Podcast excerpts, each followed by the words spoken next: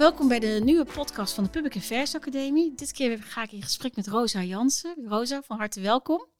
Hallo. Uh, je bent bestuursvoorzitter bij Slachtofferhulp Nederland. Um, wie is Slachtofferhulp Nederland? Ik denk dat iedereen het kent, maar laten we toch maar even voor de luisteraar die dat niet weet. Wat doet Slachtofferhulp Nederland? Ja, Slachtofferhulp Nederland is een organisatie die uh, ja, op het moment dat er uh, ingewikkelde gebeurtenissen zijn in het, uh, in het leven van mensen, in dit geval slachtoffers, optreedt. En dan moet je vooral denken aan strafbare feiten, vermissing, suïcide. dan zijn we daar voor praktische, juridische en psychosociale hulp. En recent ook weer, ik, waarbij jouw naam, zeker niet jouw naam, maar Slachtofferhulp Nederland direct naar boven kwam, was ook bij de treinramp uh, rond uh, tussen Leiden en Den Haag. Dat klopt. Dat is een, uh, het stuk van wat we ook doen. En dat is met name bij springen bij crisis. En dan, dan acteren we samen met de gemeente en met de brandweer en met de NS en met de politie, afhankelijk waar het gebeurt. Dus dat klopt. Ja. ja, ja. Dat is een heftige bijeenkomst met nou, veel werk. Ja, ik kan me voorstellen. Ja. ja.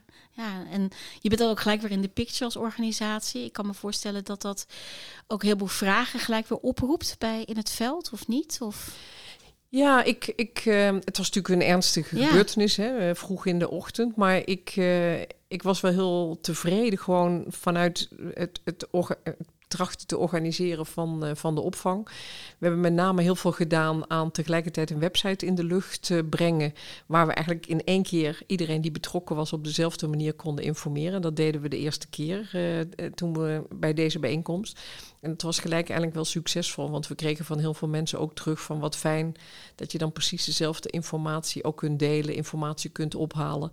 Mensen die nog niet in beeld zijn, even kunt laten melden. Dus het was eigenlijk weer een nieuwe vorm van, uh, van hulpverlening naast alles wat we normaal al doen. Ja.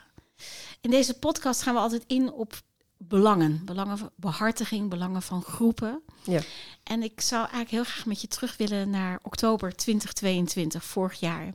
Okay. Uh, Slachtofferhulp Nederland bracht een, een bericht naar buiten, schreef een brief waarin jullie Netflix opriepen om met een bepaalde serie te stoppen. Juist vanuit de beeldvorming van het slachtoffer. Kun je ons meenemen wat daar de wegingen in waren?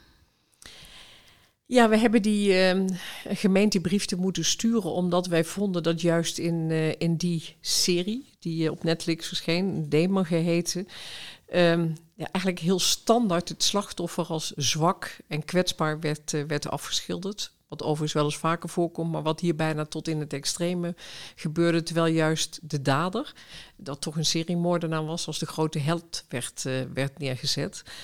Uh, en uh, dat is toch een beeld wat we nog steeds helaas regelmatig in de samenleving voorkomen. En wat heel erg bepalend is hoe wij in de Nederlandse samenleving, maar ik denk ook wel in de Europese met slachtoffers omgaan. Ja, is best een stap denk ik om Netflix daarin te benaderen? Of dacht je van nou, dat is eigenlijk heel normaal om dat op te pakken? Hebben jullie dat eerder gedaan? Nee, niet. Ja, we benaderen natuurlijk wel eens ook Nederlandse uh, omroeporganisaties. Hè. Dat komt natuurlijk wel eens voor, maar dit was echt wel een stap voorwaarts. Omdat we dit ook wel ver over de streep vonden. Je moet je voorstellen dat iemand die 19 vrouwen op gruwelijke manier heeft, uh, heeft misbruikt, vermoord en vervolgens opgegeten dat vervolgens uh, al zijn, uh, zijn bril en, en zijn jasje en allerlei spullen voor een kapitaal verkocht wordt. En dat mensen daarvoor in de, de rij staan om deze held te verheerlijken. En daar hoort dan, horen natuurlijk ook even zoveel slachtoffers en, uh, en nabestaanden bij die daarmee te maken hebben. Dus, dus voor ons zat hier eigenlijk alles wel in samengepakt. En dat was voor ons wel dat we dachten van nu moeten we heel duidelijk ingrijpen. En ja, Netflix is toch een. ja, toch een omgeving waar uh, veel mensen, ook in Nederland, maar ook wereldwijd naar kijken. We hebben overigens ook daar uh, onze collega's in Europa. We zijn onderdeel van een Europees netwerk van slachtofferhulporganisaties en wereldwijd. We zijn ook onderdeel van een wereldwijd netwerk bij betrokken. En we kregen van alle onderdelen van de wereld ook direct reacties van belangrijk dat je daarop hebt geacteerd. Dit moeten we veel vaker doen en we gaan er ook stappen in zetten. Ja. Heeft Netflix gereageerd? Netflix heeft wel gereageerd. Um, wij hadden gehoopt dat we gewoon, stond gewoon een adres en een, uh, en een naam uh, onder. Dat we zelf een brief terugkregen, maar uh, Netflix heeft naar de Telegraaf gereageerd oh. en niet naar ons. Oké. Okay. Maar het antwoord was wel duidelijk dat ze zich er niks van aantrokken. Uh, maar desalniettemin was het voor ons niet, het maakte ons niet somber, want we hebben er wel een hele brede discussie op allerlei fronten over gevoerd. En daar gaan we nog steeds mee verder. Ja. Kwam die discussie ook in Den Haag op gang? Nou ja, die, die speelt zeker ook wel, uh, wel in, het, in het Haagse. Wij vinden persoonlijk nog steeds niet genoeg. Omdat, uh, kijk, wat wij zien is, er is niemand in Nederland tegen slachtoffers. Weet je wel, als je het woord slachtoffer noemt en iemand die slachtoffer geworden is, dan is iedereen altijd wel bereid om een bosje bloemen neer te leggen en een kaarsje op te streken. Tot en met de koning en de minister-president, die komen langs om te condoleren die kant is wel in orde. Maar wij zoeken eigenlijk mensen die opstaan voor slachtofferrechten en voor slachtoffers. Hè, die er echt voor gaan. En dat is wat anders dan dat je ja, meerouwt, ja, zeg ik maar even. Ja. Hè? Want slachtoffers hebben iets nodig. En dat is het werk van Slachtofferhulp Nederland. Wij zijn uiteindelijk natuurlijk ook een organisatie die proberen ook op te komen voor de belangen van, uh, van slachtoffers. En dat soms nog wel zoeken. En het feit hè, dat je zegt van het medeleven is er wel, echter de actie misschien nog niet die eraan vastzit, heeft dat ook te maken met de beeldvorming van slachtoffers in Den Haag? Hoe, heb je een beeld hoe beleidsmakers, politie daarnaar kijken? Nou ja, kijk, er is één ding. Hè. Slachtoffers komen natuurlijk vaak voor in een strafproces. Dus eh, daar is het hartstikke helder. Dan zie je dat het slachtoffer zit tegenwoordig meer en meer in wetgeving. Dus heeft ook wel een rol in die hele strafprocedure gekregen. Maar wij merken gewoon dat we elke dag nog heel hard moeten werken om het toch de hele tijd weer duidelijk te maken van geef dat slachtoffer een plek. Laat het slachtoffer spreken. Heb aandacht voor die positie van het, uh, van het slachtoffer. En dan echt op een serieuze manier. Dus niet als een zwakke partij, maar als een partij die eigenlijk heel krachtig is, om, omdat hij iets heel ernstigs heeft overleefd. dus, dus, het is niet voor niks dat ze in Amerika survivors heten. Ja. dat je denkt, het, het, is niet iemand van, oh ja, iemand die geofferd is. Nee, het zijn echt survivors van ernstige feiten. En, uh, en wij vinden dat die een, uh, een, vergelijkbare positie moeten hebben in strafprocedures, maar overigens ook eh, wanneer er geen procedure is, sowieso in de samenleving. Ja. Daar kun je van leren, zou ik bijna willen zeggen. Bijna ervaringsdeskundige 2.0 zou je bijna zeggen. Hè? Waar Absoluut. We natuurlijk ook dat in andere beleidsvormingen zien. Uh, nou, en als, als ik mag aanvullen, wat ik ook wel bijzonder vind, hè, we hebben toch na de toeslagenaffaire, dat soort affaires in Nederland ook wel geleerd dat we de burger niet vergeten in de samenleving. Nou, als er iemand burger is, dan is het het slachtoffer. Hè. Dat is ook een medemensen in onze samenleving. En ik zou denken dat die in de procedure, dat het een vanzelfsprekend is dat die gehoord wordt en volledig wordt meegenomen. Maar dat is nog best ingewikkeld, omdat ons strafproces georganiseerd is rondom de verdachte. Ja. Wat je zei, er zijn al een heleboel, er is een heleboel casuïstiek. Uh, je zei al de toeslagenaffaire, uh, grensoverschrijdend gedrag in allerlei sectoren. Um, sport. Uh, sport, cultuur, media, nou, noem maar op. Klopt. Um, daar zien we ook de slachtoffers die vaak onzichtbaar zijn, maar wel worden benoemd. en er wordt veel over gesproken in Den Haag, veel debatten. Wat mij zelf altijd een beetje opvalt, is dat dat slachtoffer is een anoniem iets. In, in het beleid wordt zeker wel medeleven, mededogen wordt zeker getoond. Maar zit hij nou echt aan tafel, vind jij? Nou ja, we proberen. beleidsvorming en dergelijke. En dan niet in mijn persoon, maar wordt hij ook echt gezien zoals jij hem gezien zou willen ja, zien. Nou, ik, ik, er, is zeker nog wel werk aan de winkel. Ik, ik, ik vind dat we de afgelopen jaren wel echt belangrijke stappen uh, gemaakt hebben.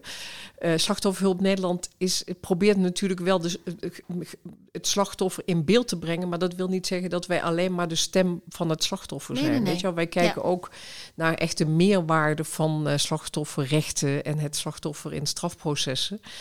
Ehm wij merken toch dat bij de diverse politieke partijen en ook op het ministerie zeker wel dat slachtoffer um, wat meer in beeld gekomen is. Maar je merkt toch um, dat partijen nog weinig met slachtoffers zelf spreken, waardoor ze een soort neiging hebben om het voor het slachtoffer in te vullen. En wij willen, willen eigenlijk graag dat zeker anno 2023 het gewoon even gevraagd wordt. Weet je wel, dus heel vaak wordt gezegd, ja, maar het slachtoffer wil dat. Nou. Wij weten dat niet, terwijl wij dagelijks slachtoffers in, uh, in de ogen kijken. Maar elke keer willen we toch bij een bepaald individueel slachtoffer toch nog wel even checken waar daar de behoefte aan is. Want het, het verschilt toch al allemaal wel de hele tijd. Uh, dus, uh, dus op die manier blijft het ook daar aandacht voor vragen. En waar ligt de drempel, denk je? Dat uiteindelijk je bedoelt de drempel in die zin dat, er een mooi dat, evenwicht dat is. niet plaatsvindt, zo, hè, vraag het slachtoffer. Waar ligt de drempel? Waarom gebeurt dat nou niet? ja, ik, ik, ik denk dat op het ogenblik merk je dat dat strafproces zo overbelast geraakt is... dat eigenlijk betrokken partijen toch een beetje beducht zijn om zo'n groot onderwerp ja, nog verder open te maken. Weet je wel? Dus, je, dus, dus er wordt wel gezegd van nee, het slachtoffer is natuurlijk een, een belangrijke partij in dat, dat strafproces. Maar als je dan zegt, oké, laten we dan nog eens even kijken waar we die rechten kunnen aanscherpen. Of laten we nog eens even kijken waar we ze goed toepassen in de praktijk. Dan heeft iedereen ook wel zoiets van. Uh, weet je kan er dat nu wel bij? We hebben al 250 rechters en officieren van justitie tekort. Er is al tekort aan advocatuur. Dus dan zie je dat toch andere belangen boven komen drijven. Ja. Um, Rosa, als je kijkt, hè, je, je zei net, um, slachtoffers worden niet al, spreken niet altijd met beleidsmakers, politici. Um, hoe, hoe komt dat, denk je? Waar zit daar die drempel? Want je benoemt aan de ene kant het hele strafprocesverhaal mm -hmm. en, en, de druk in de, aan, de rechter, aan de juridische kant, zeg maar, aan, aan de strafrechtkant. Uh, maar wat, waar, waar zit het aan de andere kant?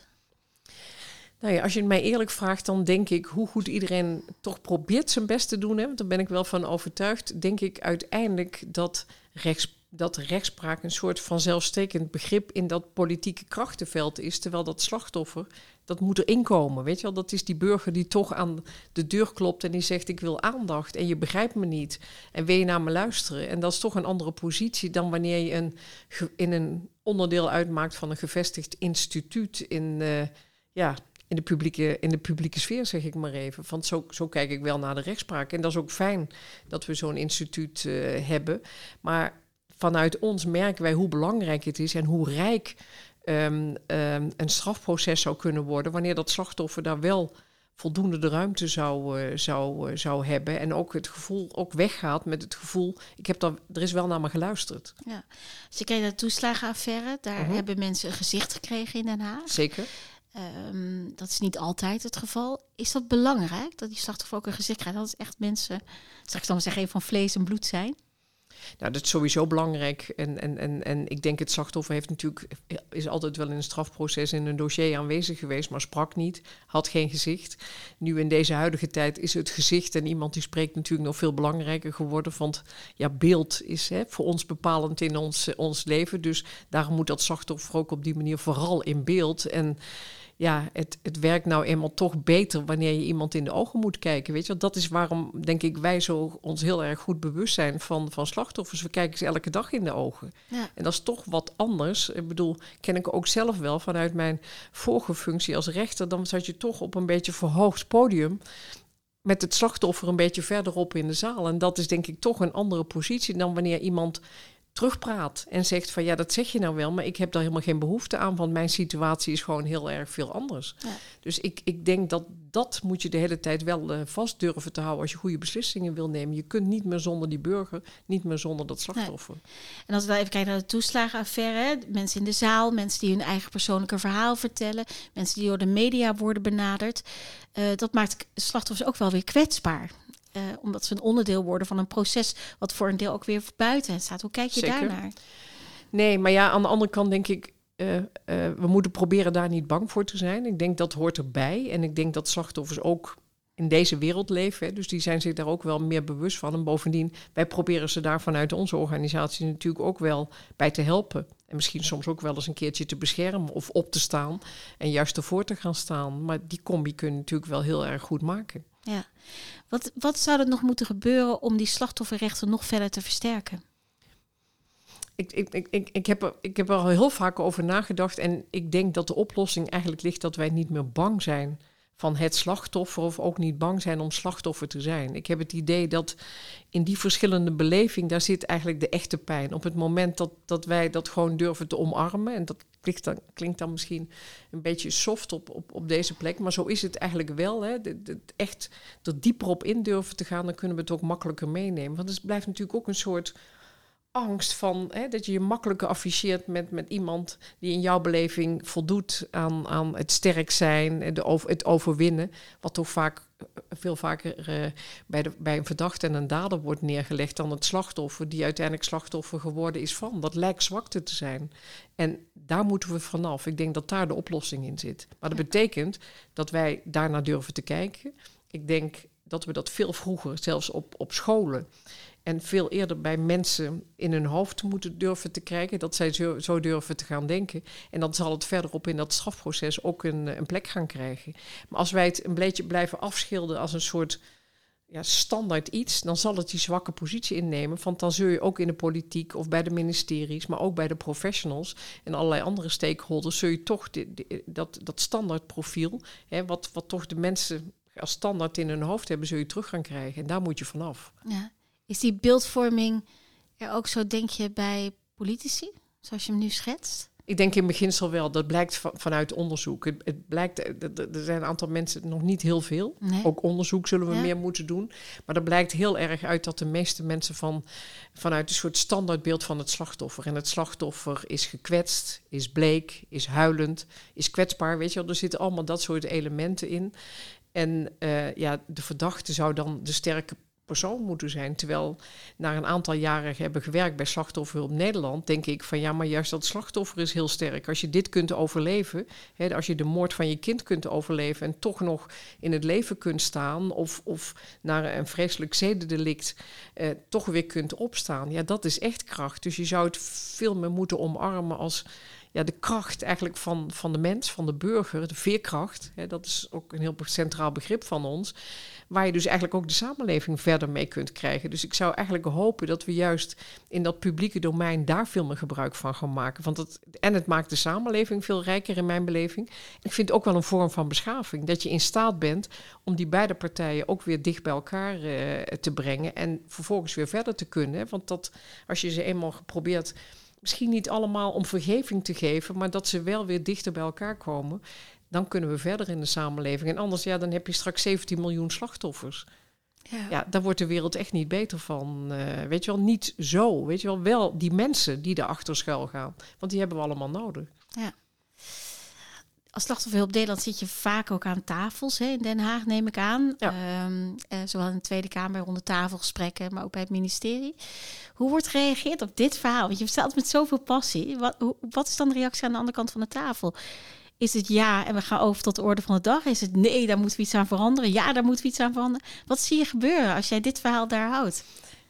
Ik vind het, sommige mensen begrijpen het zeker wel, hè, maar ik denk van. Ehm, uh, het strafproces bestaat geloof ik sinds, uh, sinds 1868 zoals wij het kennen. Dan heb je wel een hardnekkig verhaal waar dat slachtoffer dan toch ja, uh, niet de hoofdrol in vervult. Dan is het hard werken. Dat is elke keer opnieuw hard werken. En dan moet je mensen wel blijven meenemen in dat verhaal. En ik denk dat eigenlijk de afgelopen jaren, mede door die, door die helaas toeslagenaffaire, want het, en, en ook wel de gasbel in Groningen, dat eigenlijk gewoon dat over het hoofd zien van, van burgers en de belangen van burgers, dat dat wel heel erg in ons gezicht terug is gekomen. Hè, van de hele samenleving, zeg ik maar even. Um, en misschien kunnen we daar gebruik van maken. Weet je, want nu horen, horen we eigenlijk door die affaires meer andersoortige gesprekken. Dus ik hoop dat we dat kunnen vasthouden en dat het niet à la corona over twee jaar, hè, dat we weer verder gaan en blijven doen wat, uh, wat we blijven doen. Hè? Dus, uh, dus vandaar dat, dat ik daar de hele tijd wel de strijd voor voer en ook wel op allerlei plekken in het publieke domein daar de aandacht voor vraagt. En ja, er is één artikel in het nieuwe wetboek van strafvordering. Je weet dat, dat de bedoeling is dat we over een aantal jaar een nieuw um, wetboek hebben. En daar staat in dat eigenlijk elk vonnis gewo- uh, um, gewezen moet worden met het slachtoffer op het netvlies. Hè? Zeg ik ja. even in populaire bewoordingen. Dus dat, er, staat, er zijn niet zoveel nieuwe artikelen in die wet toegevoegd. Uh, uh, maar dat is wel een belangrijk artikel. Want ik hoop eigenlijk dat in alle naden van, van de samenleving op die manier dus dat slachtoffer wel een echte plek gaat krijgen. En een plek, dat noem ik het praat mee, we gaan er serieus mee om. We behandelen het niet als, oh ja, die moeten we ook nog horen. Nee, het, het is een soort evenwicht in de samenleving... waar iemand die iets overkomen is en iemand die iets gedaan heeft... toch weer op een of andere manier bij elkaar uh, komen. Maar ja, dat, dat, zijn, dat zijn verschillende belangen. Hè? Het zijn ook verschillende partijen. En je weet dat, ja, eh, belangen en partijen spelen soms gekke rollen, ook in het, in het publieke domein noem ik altijd. Hè. Ik bedoel, we hebben jarenlang, is dat slachtoffer ook wel ingezet om tot zwaardere, zwaardere straffen te komen. Bijvoorbeeld, dat is een heel ander doel dan dat je een slachtoffer helpt. Ja. Hè, dat, dat is een heel ander maatschappelijk belang. Ja. En, en wij strijden voor dat dat slachtoffer echt een, een positie krijgt uh, ja, waar wij als samenleving trots op kunnen zijn, maar waar dat slachtoffer ook tot herstel en, uh, en recht kan komen. Dat is ons uitgangspunt. Dus ik hoor je eigenlijk zeggen, een andere beeldvorming rond het slachtoffer zal uiteindelijk, als we dat laten doorwerken in alle, zeg maar even naden van de samenleving, zorgt ook voor dat het belang van het slachtoffer beter gediend wordt. En daar is eigenlijk, daar is tijd voor nodig, dat hoor ik je ook zeggen. Maar eigenlijk ook het voortdurend agenderen wat die andere beeldvorming is. Um, ja, er is tijd voor nodig, maar ik moet je zeggen, ik word er zo langzamerhand wel een beetje ongeduldig nou, dat was nou precies mijn vraag. Hoeveel tijd hebben we nog nodig? Nou, ik vind eigenlijk dat we, dat we ja, weet je wel, bedoel, we zullen, we zullen helaas moeten. Ik bedoel, kon ik maar met, met knippen van mijn vingers de wereld veranderen. Dat zou ik wel prettig vinden. Uh, maar het zou wel zo langzamerhand tijd zijn. Ik denk dat we er aan toe zijn. En ik denk ook echt dat de samenleving er beter van wordt. Want doordat je slachtofferschap, hè, dus echt dat herstel van slachtoffers een plek geeft, zul je een andersoortige samenleving krijgen. Zul je gewoon veel minder uitval om psychische en misschien ook wel om fysieke redenen op een later moment krijgen. Ik, ik denk dat je een heel andersoortige samenleving krijgt als je dat durft te omarmen. Dus het is echt een heel groot belang waar ja, waar niet het slachtofferbelang alleen bij gediend is, maar ook het menselijk belang. Maar ik denk ook het economische belang, maar ook het financiële belang, het sociale belang. Gezondheid, ja. Absoluut. Ja, ja. Dus als we zeggen uh, wanneer, zeg je eigenlijk het had al lang gemoeten. Ik ga je toch nog een beetje prikkelen als dat mag. We gaan wellicht op weg naar een nieuw kabinet. Op welke tijdstip als wij deze podcast opnemen, weten we niet. Hè? Zeker. Uh, maar stel nou voor dat we of over twee jaar of eerder een nieuw coalitieakkoord hebben. Wat, wat is de zin die daar dan in staat als het gaat over slachtoffers? In een nieuwe coalitieakkoord. Ja, ik, Um, um, exacte zin. Ik, ik zou nee, ongeveer. Ja, ik, ik zou denken van. Uh, hou rekening met het belang van het slachtoffer. En daar hebben we geen veel woorden voor nodig. Als dat erin staat, dan kunnen we voldoende verankeren wat we nu al aan het zeker, zijn. Zeker. Dat, dat zal een ontzettende grote stap voorwaarts zijn. Wat, wat, wat als we dat. En daar hoort een stukje begrip bij. Hè. Het is meer dan een, dan, een, uh, dan een woord. Maar ik denk, het hoeft niet zo ingewikkeld te zijn. Uh, maar we moeten het wel de hele tijd herhalen. Dat, dat is toch, hè, je moet bijna reframen van dat begrip, om het maar even in goed Nederlands uh, uh, te zeggen. Maar als we dat voor elkaar krijgen, dan krijgen we een andere samenleving. Ja. Nog één vraag, als dat mag, over die samenleving. Uh, een ander thema wat hier altijd in speelt is polarisatie. Mm -hmm. Als mhm. het gaat over samenleving. Hè, belangen die tegenover elkaar komen staan, meningen die tegenover elkaar staan. Wat doet dat voor het slachtoffer? Ja. Want aan de ene kant zeg je, die slachtoffer staat midden in de samenleving. Hè. Daar die moet, in die samenleving moet het in de naden van die samenleving terugkomen, van die maatschappij. Dat het belang van het slachtoffer een, er eentje is, een beeld is, wat past. Wat, je, hè, wat je net al schetste. En aan de andere kant hebben we een samenleving die best wel korte lontjes heeft, zullen we het zo definiëren. Kan dat samen? Ja, ik denk dat het samen kan. Omdat vaak mensen zich pas bewust zijn wat slachtofferschap en daderschap um, uh, betekent op het moment dat ze een van beide worden. En, en wij, wij, spreken ook wel eens met, met mensen die, die dader zijn geworden, maar we spreken ook met mensen die slachtoffer zijn geworden. En in de praktijk van alle dag blijkt dat heel dicht bij elkaar te liggen. Ik bedoel, als je het hebt over geweld in, in, in jeugdzaken, dan zeg ik altijd: is het verschil tussen dader en slachtoffer soms maar één centimeter. Want het is maar net wie het eerst het mes in zijn hand had, of de ene dader of de ander slachtoffer wordt. Dus zo dicht ligt het bij elkaar. Dat geeft ook aan hoe kwetsbaar dat is als je daar geen open oog voor zou hebben. Als je eigenlijk denkt van ja, we gaan voor een van die beide partijen. Nee, je, je moet het als geheel bekijken. Dus polarisatie, korte lontjes, veel meningen, hoe je het ook wil noemen, is geen excuus hiervoor. Nee, is geen enkel excuus. Nee. Dat, dat heeft een hele andere oorzaak, weet je. Er zullen ja. een andere oplossing voor moeten verzinnen, maar staat er niet aan in de weg om dit op te lossen. Nee dan volgens mij uh, kunnen we dan samen wel uh, de input voor het coalitieakkoord gaan bepalen. Absoluut, absoluut want dat is wel belangrijk. ja, dat moeten precies. we zeker doen. Slachtoffer centraal met een andere beeldvorming eraan vast. Ja. En we hebben geen tijd meer te verliezen daarin. Zeker. Heel veel dank, Rosa. Graag gedaan.